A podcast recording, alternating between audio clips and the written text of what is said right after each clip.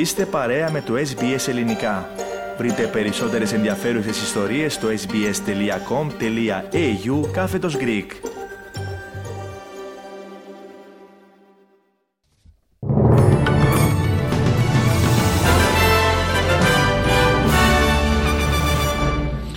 Οι ειδήσεις μας αναλυτικά. Τουλάχιστον 9 άνθρωποι έχουν χάσει τη ζωή τους συμπεριλαμβανομένου και ενός 9χρονου κοριτσιού ως αποτέλεσμα της κακοκαιρίας που μένεται από ανήμερα των Χριστουγέννων σε Κουίνσλάνδη, Νέα Νότια Ουαλία και Βικτόρια. Σήμερα στην Κουίνσλάνδη τα σωστικά συνεργεία συνέχισαν τις έρευνές τους για τον εντοπισμό αγνοουμένων συμπεριλαμβανομένης μιας γυναίκας στην περιοχή Γκίμπι, η οποία δυστυχώς βρέθηκε νεκρή.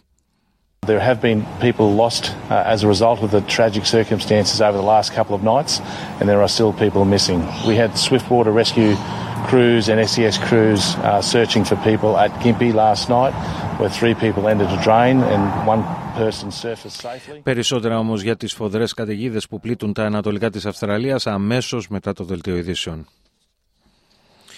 Η σωρός ενός άνδρα εντοπίστηκε σε παραλία στα δυτικά του Σίδνεϊ.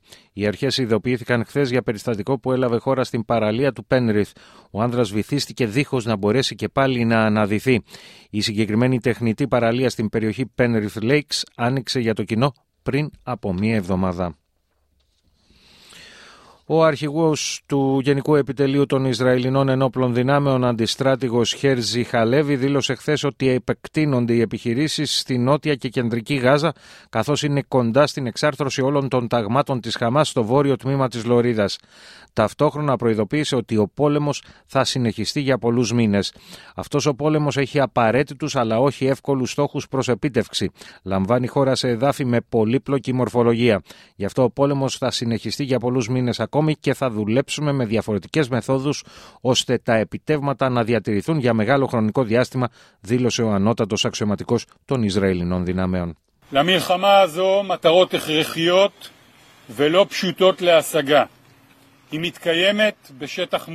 This war has necessary and not easy goals to achieve. It takes place in complex territory. Therefore, the war will go on for many months, and we will employ different methods to maintain our achievements for a long time. Εν τω μεταξύ, οι σωροί 80 Παλαιστινίων που σκοτώθηκαν στον πόλεμο στη Λωρίδα της Γάζας επεστράφησαν από το Ισραήλ μέσω του Ερυθρού Σταυρού στις τοπικές Παλαιστινιακές Αρχές και ενταφιάστηκαν σε ομαδικό τάφος στην πόλη Ράφα στα νότια της Γάζας. Σύμφωνα με πηγές προσκύμενες στο Υπουργείο Υγείας της Χαμάς, οι Ισραηλινοί στρατιώτες πήραν τα πτώματα από την ακροτομία των νοσοκομείων και από ομαδικούς τάφους και τα μετέφεραν στο Ισραήλ. Οι Ισραηλινοί ήθελαν να βεβαιωθούν ότι μεταξύ αυτών δεν υπήρχαν όμοιροι. Σύμφωνα με τη Χαμάς, από την αρχή του πολέμου στη Γάζα, έχουν σκοτωθεί 21.000 άνθρωποι. Στην κατάρρευση πολλών μη επανδρομένων αεροσκαφών και πυράβλων που εκτόξευσαν οι αντάρτες Χούθη της Ιεμένη στην Ερυθρά Θάλασσα, προχώρησαν χθες οι Αμερικανικές Ένοπλες Δυνάμεις, όπως ανακοίνωσε η Αμερικανική Στρατιωτική Διοίκηση Μέσης Ανατολής.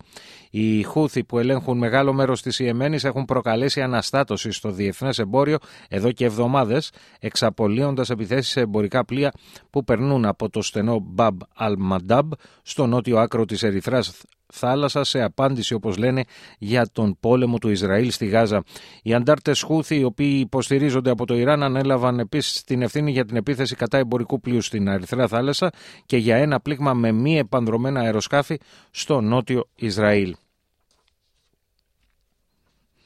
Ζημιές υπέστη ρωσικό πλοίο μετά από ουκρανική επίθεση. Όπως επιβεβαίωσε το Ρωσικό Υπουργείο Άμυνας, το εν λόγω αποβατικό πλοίο δέχτηκε επίθεση από πυράβλους κρούς στην πόλη Φεοντόσια στην Κρυμαία. Ο Ουκρανικός στρατός διαβεβαίωσε πως κατέστρεψε το πλοίο, το οποίο σύμφωνα με τους Ουκρανικούς ισχυρισμούς μετέφερε μία επανδρομένα αεροσκάφη Ιρανικής κατασκευής που χρησιμοποιεί συχνά η Μόσχα στον πόλεμο.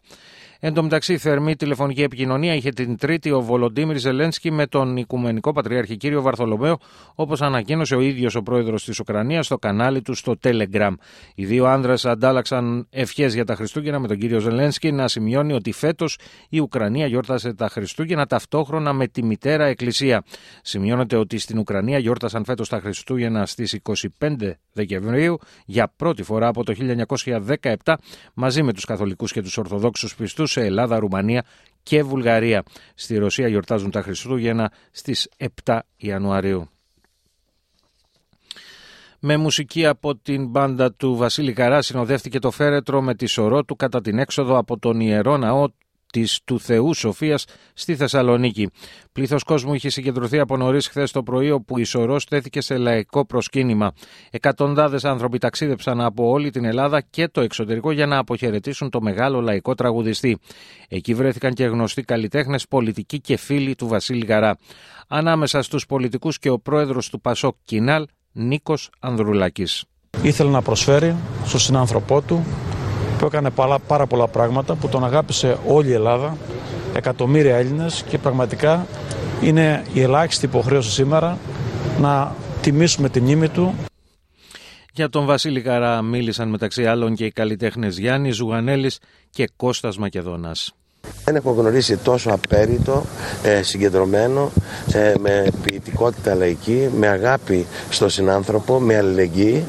Ε, θα μείνει σε συνειδήσεις μου, σε συνειδήσεις του κόσμου, θα μείνει πραγματικά αξέκαστο. Επικεντρώνομαι στο ανθρώπινο στοιχείο του, γιατί αυτό είναι πάρα πολύ σημαντικό και αυτό ίσως στο τέλος μετράει πάνω απ' όλα. Εμείς θα τον έχουμε στην καρδιά μας για πάντα. Δεν θα πάει πουθενά, εδώ θα μείνει. Η ταφή του θα πραγματοποιηθεί σήμερα στη γενέτειριά του το κοκκινοχώρι Καβάλας ψηφίστηκε από την Επιτροπή Εξωτερικών της Τουρκικής Εθνοσυνέλευσης το πρωτόκολλο ένταξης τη Σουηδία στο ΝΑΤΟ.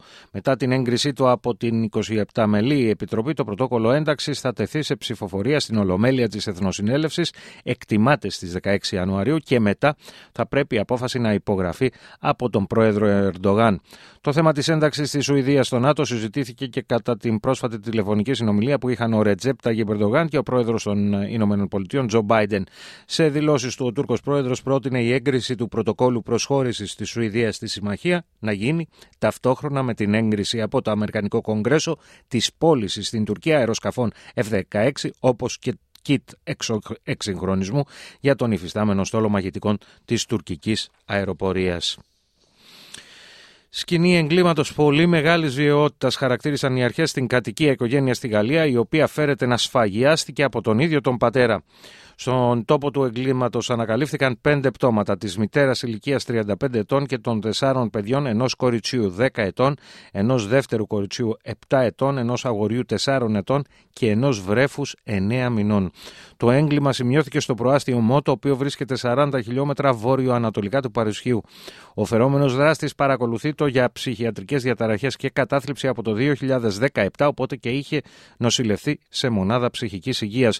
Το Νοέμβριο του 2019 είχε μαχαιρώσει τη σύζυγό του στην ομοπλάτη, ενώ εκείνη διένυε τον πρώτο μήνα της εγκυμοσύνης της. Το θύμα είχε αρνηθεί να καταθέσει μήνυση και η υπόθεση είχε τεθεί στο αρχείο λόγω ψυχιατρικής αναπηρίας. Σε ηλικία 54 ετών έφυγε από τη ζωή σε νοσοκομείο του Λονδίνου ο δημοφιλής Αυστραλός σεφ Bill Γκράντζερ. Ο Γκράντζερ ήταν ιδιοκτήτης πολλών εστιατορίων στην Αυστραλία, την Ιαπωνία, την Νότια Κορέα και το Ηνωμένο Βασίλειο. Είχε εκδώσει 14 βιβλία μαγειρικής ενώ είχε παρουσιάσει και αρκετές τηλεοπτικές εκπομπές μαγειρικής. Ο θάνατος του ανήμερα των Χριστουγέννων πιστεύεται ότι οφείλεται σε καρκίνο.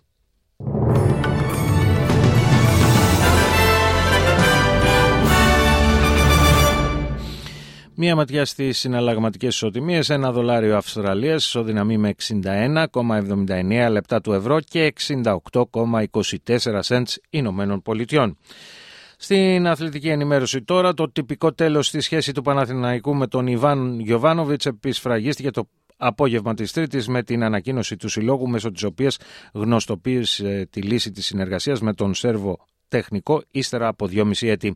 Λίγη ώρα αργότερα ακολούθησε η έναρξη της συνεργασίας με τον Φατίχ Τερίμ. Ο 70χρονος Τούρκος τεχνικός αναμένεται στην Αθήνα σήμερα για να αναλάβει αμέσως καθήκοντα καθώς συμφώνησε με τον Γιάννη Αλαφούζο για συμβόλαιο 1,5 έτους.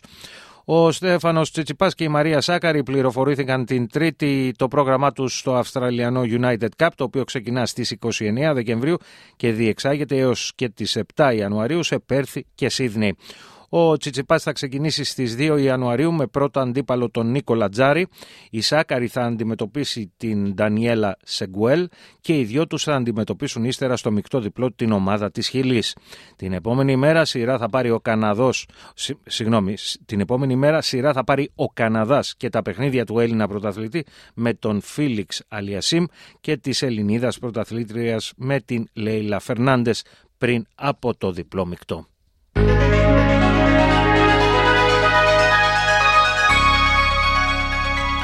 Και να ολοκληρώσουμε με την πρόγνωση του αυριανού καιρού. Πέρθ κυρίως ηλιοφάνεια 17 έως 30 βαθμοί. Αδελαίδα λίγη συννεφιά 15 έως 29. Μελβούρνη συννεφιά 16 έως 21. Χόμπαρτ μερικές σποραδικές βροχές 15 έως 21. Καμπέρα κυρίως ηλιοφάνεια 13 έως 28 βαθμοί.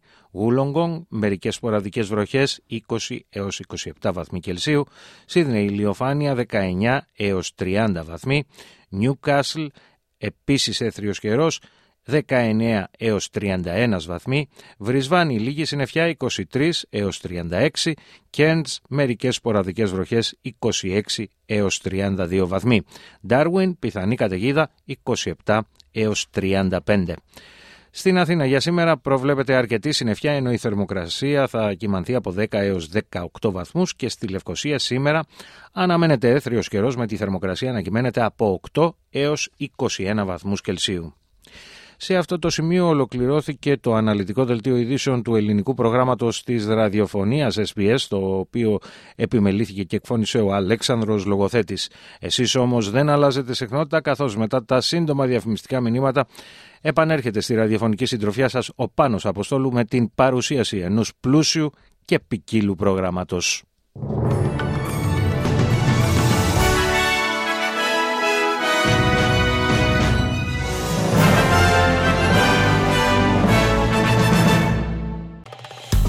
Κάντε like, μοιραστείτε, σχολιάστε, ακολουθήστε μας στο Facebook στο SBS Greek.